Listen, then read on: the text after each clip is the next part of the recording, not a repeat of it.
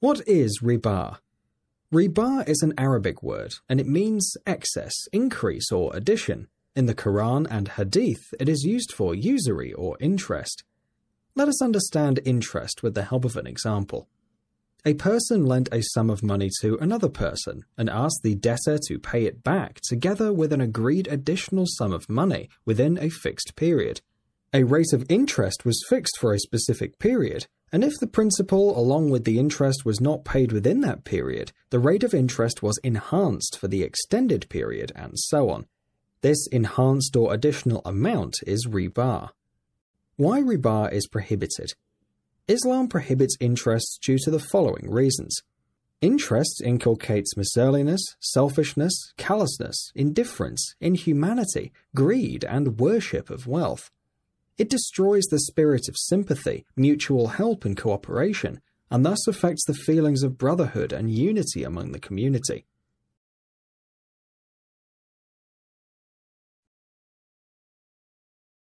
One of the major sins, and unfortunately, nowadays, many Muslims consider riba to be completely lawful in this modern world that we live in. What's your advice according to Quran and Sunnah? I do agree that there are many Muslims who consider riba not to be interest and they think it's lawful, but riba means anything over and above. It includes usury, that's exorbitant interest, but it even includes interest, because by definition, interest is money earned on money lent, and usury is exorbitant interest. So whether small or big, riba is haram. It includes interest as well as usury. And Allah subhanahu wa ta'ala has used the word riba in the Quran no less than eight times.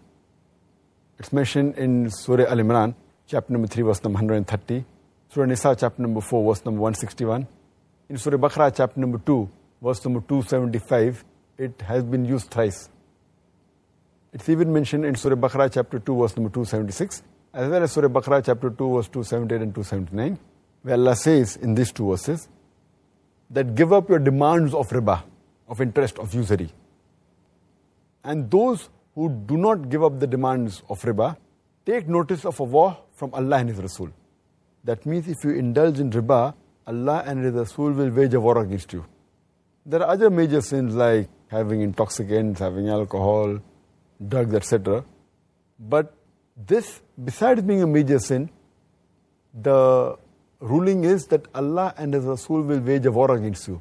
It is the only verse in the Quran for the only major sin where Allah and Rasul wage a war against you, it is riba. So it is one of the biggest major sins. That is the reason it has been rated in the category number 12 in Al-Kabair by Imam al-Dhahabi, mentioned number 12.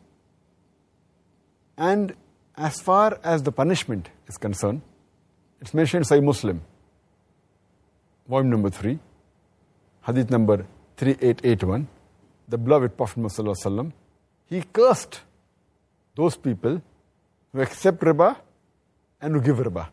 Those who take interest and give interest. Those who record it, as well as the two witnesses, all of them are the same. The Prophet says that all these people are cursed. The person who gives riba, the person who takes riba, the person who records riba, the person who is a witness all of them are cursed and all of the same level. Prohibition of riba in the Quran and Hadith. Interest is prohibited in many places in the Quran and Hadith. In chapter 30, verse 39 of the Quran, Allah says, وما آتيتم من ربا ليربو في أموال الناس فلا يربو عند الله. وما آتيتم من زكاة تريدون وجه الله فأولئك هم المضعفون. And whatever you give for interest to increase within the wealth of people will not increase with Allah. But what you give in zakath, desiring the countenance of Allah, those are the multipliers.